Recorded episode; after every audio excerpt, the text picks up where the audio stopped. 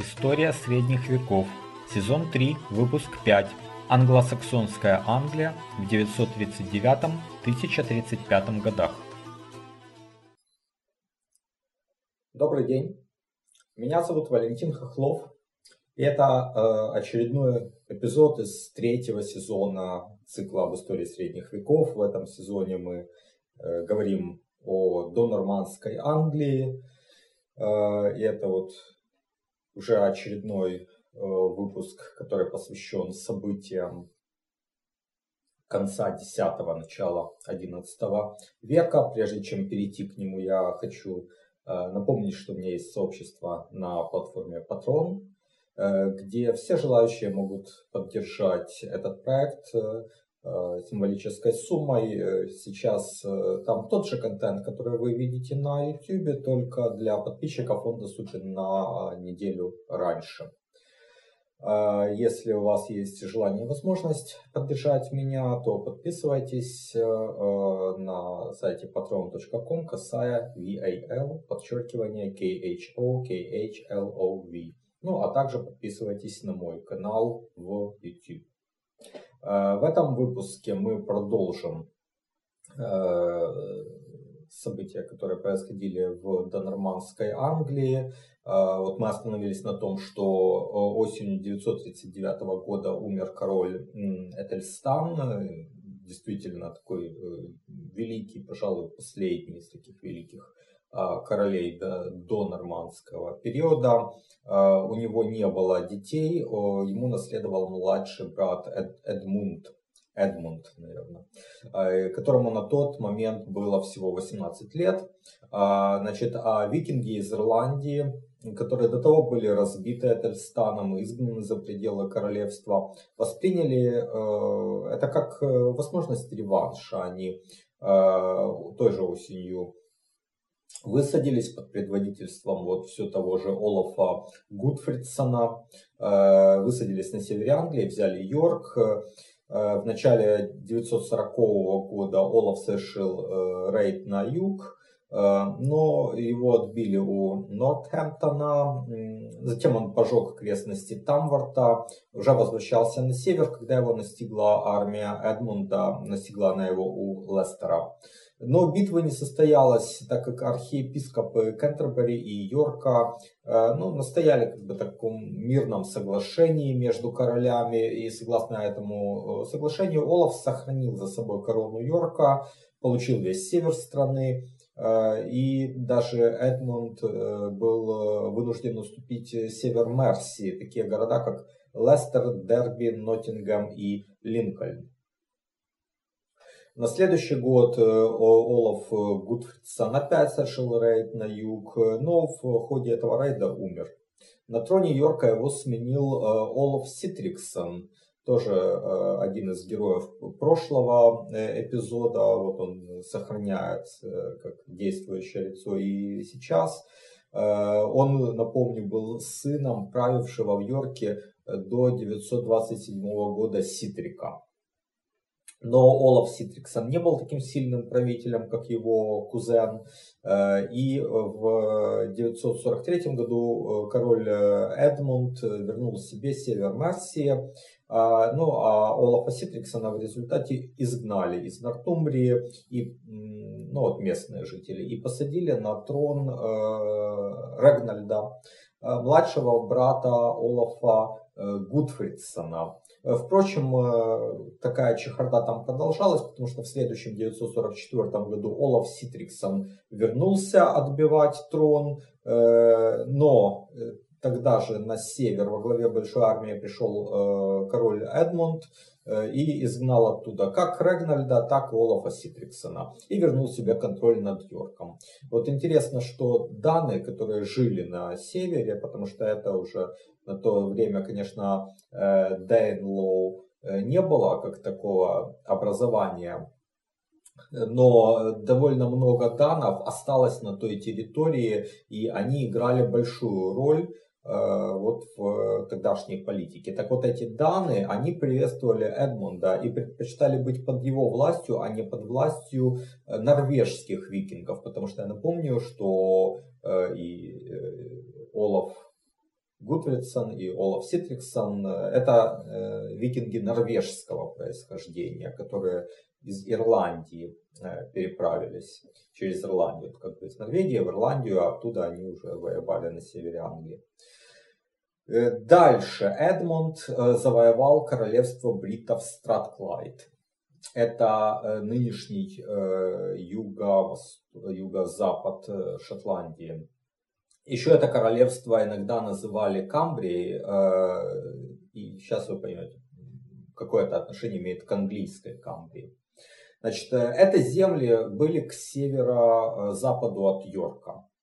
Король э, Стратклайда был в союзе с э, ирландскими викингами. Собственно, это и было поводом к завоеванию его королевства. Эдмунд для этого вошел в союз с королем Шотландии Малкольмом и королем э, королевства Дивет в Уэльсе.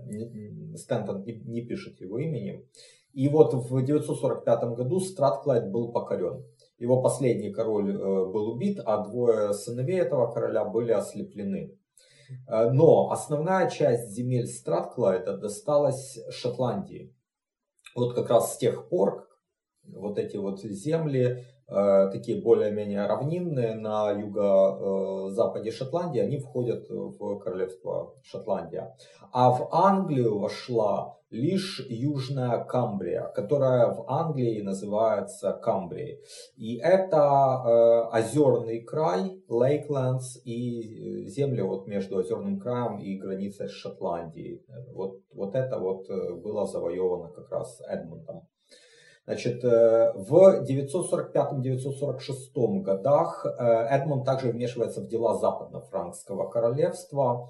Э, напомню, что там к власти, благодаря в том числе Этельстану, пришел Людовик IV Заморский, но к тому времени этот король попадает в плен к герцогу Нормандии, оттуда его забирает герцог Франции Гуга Великий, но короля он не освободил, он как бы его какое-то время еще удерживал в плену, и вот Эдмонд добился, чтобы Людовику была возвращена королевская власть. Э, но в мае 1946 года король Эдмонд трагически погиб. Вот хроники пишут, что он защищал своего сенешаля от бандита, э, но современные исследователи считают, что это было политическое убийство. Значит, Эдмунду наследовал его младший брат Эдред. Он без особых проблем был признан королем, и на севере также, в Йорке, э, вот как бы все было спокойно.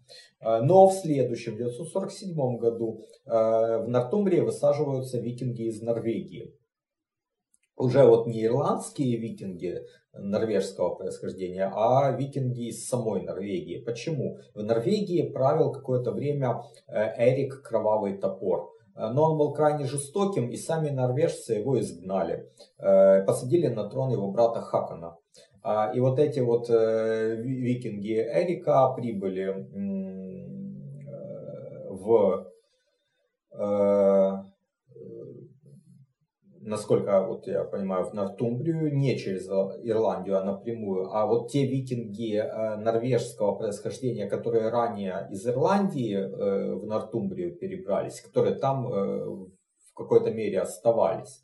Так вот, они приняли Эрика как своего родича, ну то есть они все были норвежского происхождения. Поэтому как бы вот Эрик нашел поддержку в Нортумбрии, значит, Эдред пытался отбить захватчика, э, но вот армия из Йорка, армия вот этих вот ирландских викингов норвежского происхождения, она ударила э, королю Англии в тыл, и он был разбит. Затем опять начинается чехарда, то есть там все на севере возвращается к такому хаосу. Эдвард Нортумбрию потерял не совсем.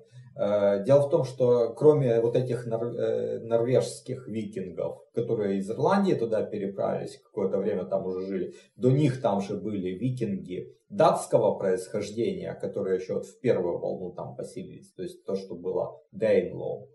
А до этого там были еще англы. Так что там вот такая была смесь, и, конечно, Эдред не э, потерял своего влияния, и он тоже сохранял определенную часть э, э, контроля. И э, ему удалось изгнать в итоге Эрика, но тут из Дублина возвращается Олаф Ситриксон.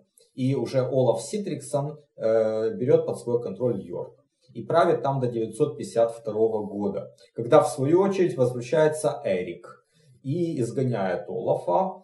И Эрик там правит э, менее двух лет. В 954 году самого Эрика изгоняют из Йорка. А власть над Нортумбрией возвращается королю э, Англии Эдреду. Правда, ненадолго. В следующем 955 году король э, заболел э, довольно серьезно и 23 ноября умер. У, у Эдреда детей не было. Ближайшими родственниками были его племянники, сыновья Эдмунда. Значит, младший э, Эдгар, ему было 12 лет, старший Эдвик, ему было 14 или 15 лет. Ну, трон достался старшему из братьев, э, э, но правил он недолго. Значит, дело в том, что очень влиятельным человеком даже при дворе короля Эдмунда уже и потом при Эдриде был аббат Дунстан. Вот этот Дунстан это э, в конце X века будет самым таким влиятельным человеком в англосаксонской Англии. Э, в то время он еще аббат, потом он будет епископом, архиепископом. Значит, когда Эдвига помазали на царство, то на Перу юный король куда-то э, подевался. И аббат э, Дунстан пошел на его поиски и нашел его в обществе одной знатной дамы и ее юной дочери. Вот э, есть такая версия, что это вот знатная дама, она пыталась, э, ну как бы использовать там чары там, своей юной дочери или свои чары, неважно, но для того, чтобы э, король э, полюбил ее дочь, и она стала будущей королевой. Э, Дунстан, э, юношу, а ему было тогда лет 14 или 15, он вывел в довольно грубой форме. Ну, поступил с ним как вот с мальчиком. И э, Эдвик очень сильно обиделся на него, и он это ему припомнил. Более того, Эдвик позднее женился на той девушке, то есть как бы вот эта интрига дамы, она закончилась успешно.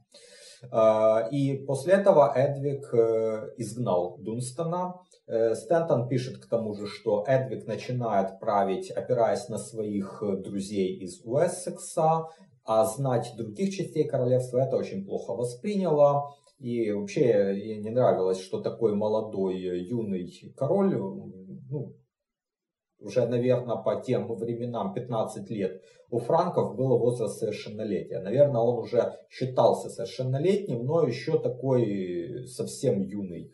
И то, что он так начал самоуправничать, э, э знатным людям более старшего возраста не понравилось. И они воспользовались тем, что на то время, все-таки, хотя мы говорим король Англии, король Англии, но это же самое начало единого английского королевства. И э, в 955 году Эдвига выбирали отдельно королем в Уэссексе, в Мерсии и в Нортумбрии. И вот воспользовавшись этим, олдермены Мерсии, Восточной Англии и Эссекса объявили в своих землях королем Эдгара, то есть э, младшего брата. А 1 октября 959 года король Эдвиг э, умер при загадочных обстоятельствах. Возможно, его убили. И трон э, Уэссекса, ну как бы всего получается королевства, перешел Эдгару. А, Еще за год до того, в 958 году, э, Эдгар вернул из ссылки Дунстона и сделал его епископом Вустера, а затем и епископом Лондона. А после смерти Эдвига э, Эдгар изгнал э, назначенного своим старшим братом архиепископа Кентерберийского и передал эту кафедру Дунстону. Вот так Дунстон стал архиепископом и начинается долгий достаточно период царствования Эдгара, но при фактическом правлении Дунстона. То есть вот э, это весь, э, почти весь конец, вторая половина X века. Это было довольно мирное время, и благодаря этому сам Эдгар вошел в историю под прозвищем Миролюбивый. Он признал, получил, кстати говоря, признание своей верховной власти от королей кельтского происхождения, которые правили в Шотландии и в Уэльсе. Это произошло в 973 году в Честере. Но в обмен Эдгар передал королю Шотландии Кеннету II северные земли Нортумбрии между рекой Туит и заливом Фертофорд. То есть Фертофорд это там, где э, Эдинбург, столица Шотландии. И там раньше проходила граница, то есть Шотландия начиналась как бы на север от Эдинбурга. Вот все земли южнее на юго-востоке Шотландии. Это то, что передал в 973 году э, Эдгар из состава Англии. А земли, напомню, на севера, ой, на юго-западе Шотландии, бывший Стратклайд, которые были завоеваны также английским королем и переданы э, Шотландии за э, несколько десятилетий до этого. Значит, король Эдгар умер 8 июля 975 года. От двух браков у него было два выживших к тому времени э, сына. От первого брака Эдуард, ему было около 13 лет, и от второго Этельред, ему было 9 лет. Э, корону получил старший, конечно, Эдуард. Однако его правление было довольно проблемным. Юноша, судя по всему, имел э, горячий нрав. И своими словами, и своим поведением он настроил против себя значительное число знати. А, и вот вечером 18 марта 978 года в Дорсете, куда король приехал посетить свою мачеху Эльфрид и вот сводного брата э, Этельреда, Эдуард был предательски убит людьми из их окружения. Но прямых доказательств, что за этим стояла Эльфрид нет, но подозрения такие возникли почти сразу. Э, дело в том, что э, к тому же Эдуарда похоронили без всяких почестей. И вскоре на его могиле вроде бы начали совершаться чудеса. Э, юношу канонизировали, и в историю он вошел под именем Эдуард Мученик. Ну а трон Англии отошел Этельреду II, младшему брату убитого короля. И этого Этельреда прозвали Анреди. Иногда Unready переводят как не готовый. Это буквальный перевод современного английского. Однако по-настоящему это прозвище, э, оно было скорее unread. А read э, это э, совершенно другой корень. Вот в немецком есть корень Э, например, он в слове ратуша. Ратуша или ратхаус – это дом совета. Соответственно, рат – это совет. И этот же вот корень red а, обозначает совет. И э, прозвище короля можно перевести как король, который получал плохие советы, либо же даже как король, который дурно правил. Вот э, давайте посмотрим, что же это было за негодное правление Этельреда II. Почти сразу, в 980 Э, в 980 году э, побережье Англии подвергается э, набегам норвежских, вик... нет, не датских викингов. Прощения. Но вот Стентон считает, что они не продвигались внутрь, они просто по, по берегам нападали. И поэтому сначала эти набеги не были серьезной угрозой. А хуже было то, что викинги нашли взаимопонимание в Нормандии, которой правил тогда герцог Ричард первый внук Роллона, который, собственно, первый герцог Нормандии. Отношения Англии и Нормандии накалились до предела. Э, в 990 году при посредничестве папы король Этельред пришел к соглашению с герцогом Ричардом. Даже оно было подписано 1 марта 991 года, но оно мало помогло. А в том же году викинги напали снова, и королю Англии пришлось заплатить им огромный выкуп в 22 тысячи фунтов золота и серебра. Лидером рейдеров был Олаф Трюгвассон. Э, вот этот Олаф, э, на самом деле, это будущий король Норвегии, ни много ни мало. В 994 году он снова совершил рейд в Англию, на этот раз в компании с королем Дании Свеном Велобородым. У них был мощнейший флот из 94 кораблей, и на борту было э, 2000 воинов. Это был самый опасный набег за 50 лет. Э, и э, английская знать во многом разочаровалась в правлении Этельреда, и она даже готова была признать Свена королем. Но в 994 году обошлось. Этельред опять заплатил выкуп, опять очень большой, 16 тысяч фунтов золота. Свен ушел в свое королевство, а Олаф остался в Англии. Он принял христианство, обещал не воевать с Этельредом, и вот впоследствии он отправился в Норвегию, где и станет э, в будущем королем. Но были и другие желающие повоевать. Вот новый флот прибывает в 997 году. Грабил побережье Англии три года подряд. В тысячном году эти викинги ушли в Нормандию, там перезимовали, отдохнули. В 1001 году опять вернулись грабить в Англию. Э, в итоге от них откупились. Э, выкуп составлял 24 тысячи фунтов.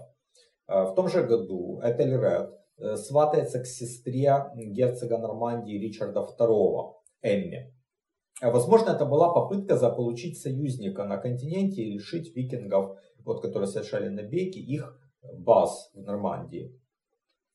В том же 1002 году Этельред совершает крайне необдуманный Поступок, на самом деле, имевший катастрофические последствия. 13 ноября он приказал перебить всех данов в пределах своего королевства.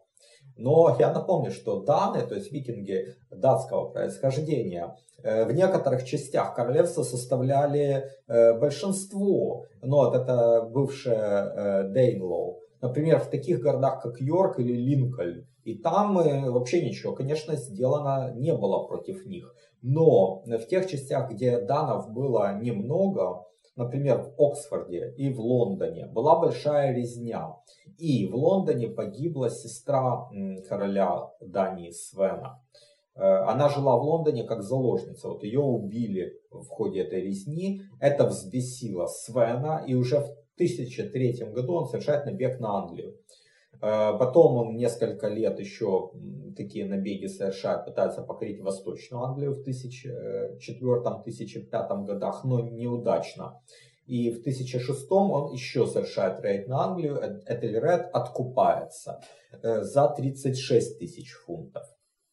В 1007 году Этельред пытается организовать оборону Средней Англии, восстанавливает пост Олдермана Мерси и назначает на него такого человека э, Эдрика Стреону. Это очень неудачное решение, мы с этим Эдриком еще будем много сталкиваться. Э, значит, в 1009 году э, еще одна армия данов, довольно большая, высаживается в Англии под предводительством Торкала Высокого. И почти три года они совершают рейды по разным частям Англии. Но в апреле 1012 года король Этельред по своему обыкновению от них откупается огромной суммой 48 тысяч фунтов. И основная часть армии уходит обратно. Но сам Торкал с 45 э, кораблями поступает в услужение Этельреду. Король Дании Свен воспринял это как предательство. Ну и со стороны самого Торкала, который был его человеком, но также и со стороны Этельреда. И он сам идет на Англию, в 1013 году. Вот это катастрофа для Этельреда. Э, король Дании оказался сильным стратегом. Он высадился в Линдси, это северо-западная часть э, бывшей Мерсии. Но э, напомню, что вот как раз эта часть, так же как юг Нортумбрии, так же как и Восточная Англия, это когда-то была Дейнлоу. Соответственно, там жило много данов, и они стали на сторону Свена.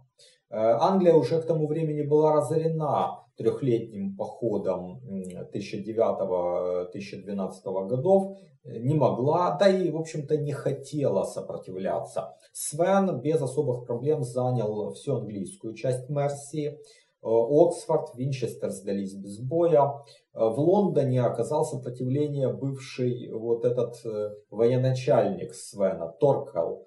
И Свен не стал брать этот город. Вместо этого он пошел на Уэссекс и захватил земли аж до Бата. Э, то есть под его контролем оказалась почти вся Англия. Э, король Этельред бежал в Нормандию, э, куда уже до того он отправил всю свою семью. Правда, вскоре после завершения своего триумфального шествия по Англии, 3 февраля 1014 года король Свен умер. Э, но Даны тут же избрали королем э, его младшего сына Кнута. Иногда его еще называют Канут или Кнуд, но я буду вот использовать имя Кнут. Э, вот он был в армии отца на севере Англии. Король Этельред, узнав о смерти Свена, вернулся. Заключил некоторое подобие конституционного соглашения с английской знатью и уже к концу апреля вышел в поход против данов на север страны, где был Кнут. А, и Кнут, будучи тогда еще совсем юным, не очень опытным полководцем, решил уклониться от столкновения. А, он приказал убить всех заложников и уплыл из Линдси обратно в Данию. А Этельред, придя в эту часть страны, а, устроил резню местного населения, в основном вот, э, которое составляли даны. Э, в Дании же трон э, после Свена унаследовал старший сын э, Харольд. Он был в хороших отношениях с младшим братом, поэтому оказал Кнуту всяческое содействие. И тот в 1015 году решил снова воевать с Англией. А в ту пору там Олдерман Мерси, Эдрик Стреона, приказал убить двух ведущих танов или тенов. Э, но об этих титулах мы еще поговорим в отдельном выпуске. Это вот такие, такая знать, можно сказать условно, как будущие бароны. И вот эти два тана, они были датского происхождения, то есть из данов происходили, которых было большинство, в общем-то, на северо-востоке Мерсии. А король Этельред поддержал своего Олдермана и вдобавок еще конфисковал земли убитых. Но старший из выживших королей, э, выживших сыновей короля, Эдмунд, он неожиданно отправляется на север и женится на вдове одного из этих убитых танов. И он заявил о себе как о лидере данов, живущих на э, землях Англии. Э, вот пометуя о прошлогодней резне в Линдси, э, даны поддержали восстание Эдмунда против э, отца. И в это время на юге Англии высаживается кнут. Олдерман Мерси Эдрик э, собирал в ту пору войска против Эдмунда. И он совершил предательство, вот этот Олдерман. Он соединил свои силы с армией Кнута и отдал ему все ресурсы английской Мерсии. Сам же Кнут первой целью выбирает Уэссекс и в течение четырех месяцев покоряет эту часть Англии. К концу 1015 года ареной битвы стала Хвикке. И, судя по всему, Кнут покорил эту часть.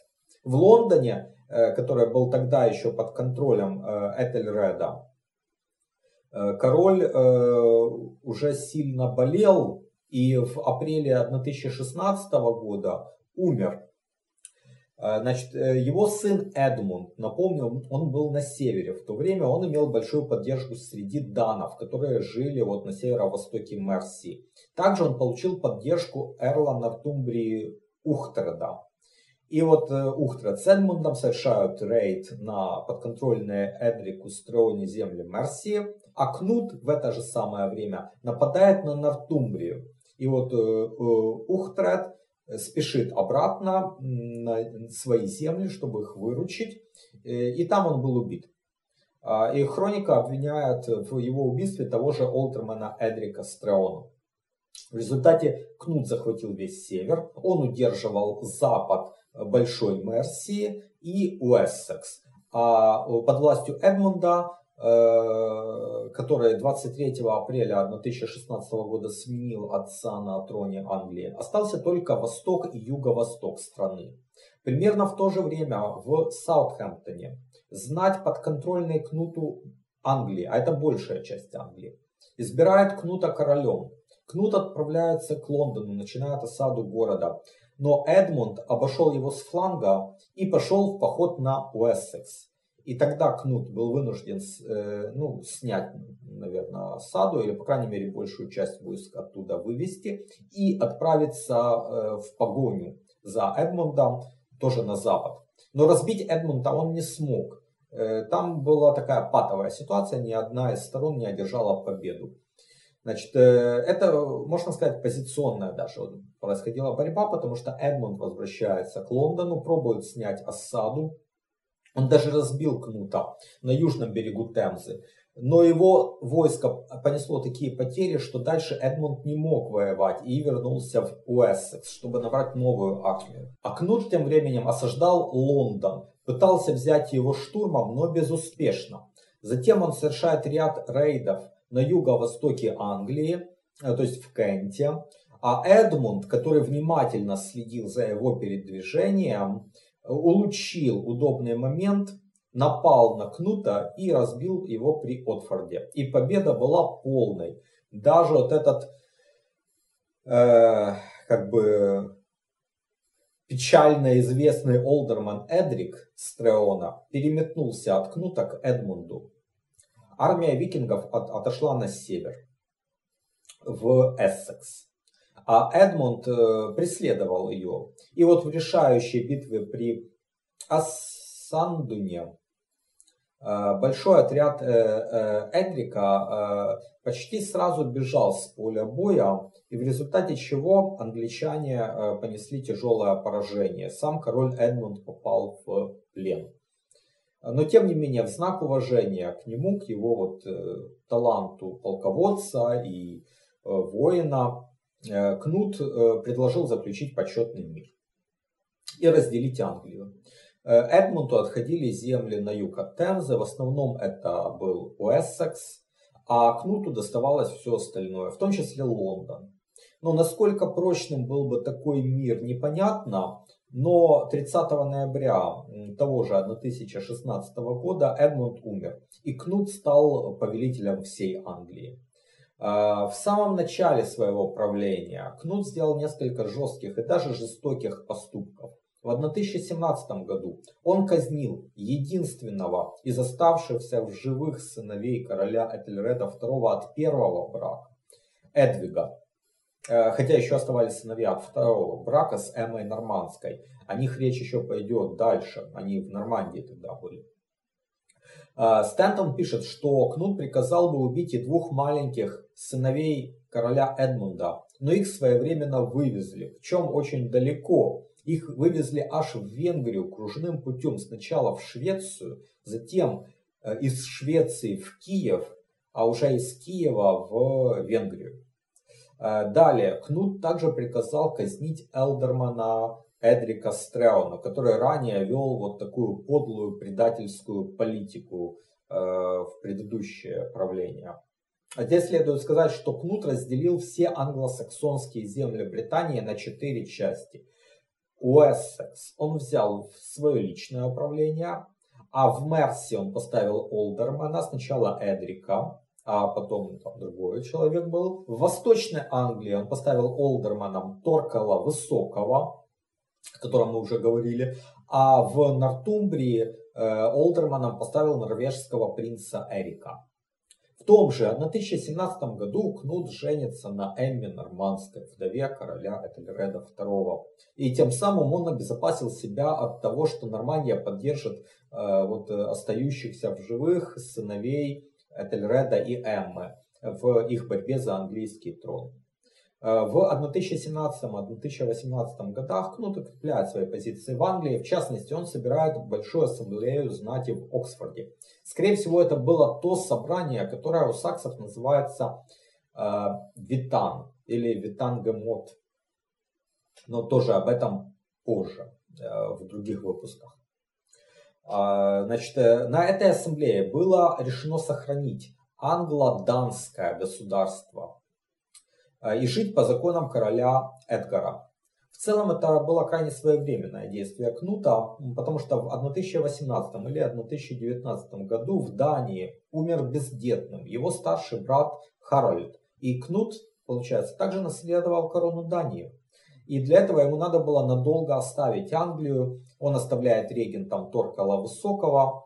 Ну, хотя в 1021 э, году э, тот попал в опалу, Э, но потом Кнут опять с Торкалом замирился, то есть, в принципе, Англия его мало беспокоила. Основные дела в 20-е годы XI века у Кнута были в Скандинавии. Он воевал и в целом успешно воевал с Норвегией и Швецией. К концу десятилетия он стал королем не только Англии и Дании, но также Норвегии и части Швеции. И поэтому он вошел в историю как Кнут Великий.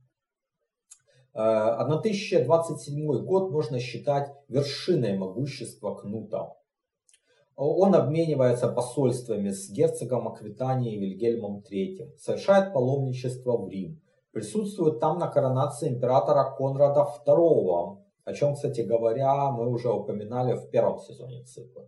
Заключает вот с этим э, императором, а также с королем Арелата Рудольфом III соглашение. Получает от папы некоторые уступки в части платы за паллий английским архиепископом. Тогда же были достигнуты договоренности о том, что сын императора Конрада, Генрих, это будущий э, Генрих III, э, женится на дочери Кнута Гунхильде. А за это датской короне отходят во владение Шлезвик. Это вот в выпуске 22 мы как раз вот э, говорили об этих договоренностях. Но, впрочем, сам этот брак будет заключен только в 1036 году после смерти короля Кнута. А вот этот великий король умер 12 ноября 1035 года. На этом этот выпуск, эту часть повествования мы завершим. А то, что происходило в середине XI века, драматические события последних десятилетий Э, до нормандской истории Англии и, собственно, нормандское завоевание э, оставим на следующий раз. Я благодарю вас за внимание. Э, еще раз прошу тех, кто хочет и может меня поддержать, подписываться, присоединяться к моему сообществу на Патреоне, patreon.com касая VAL, подчеркивание KHOKHLOV. Также подписывайтесь на мой канал YouTube, следите за обновлениями, за следующими выпусками. Надеюсь вас увидеть и в следующий раз. До свидания.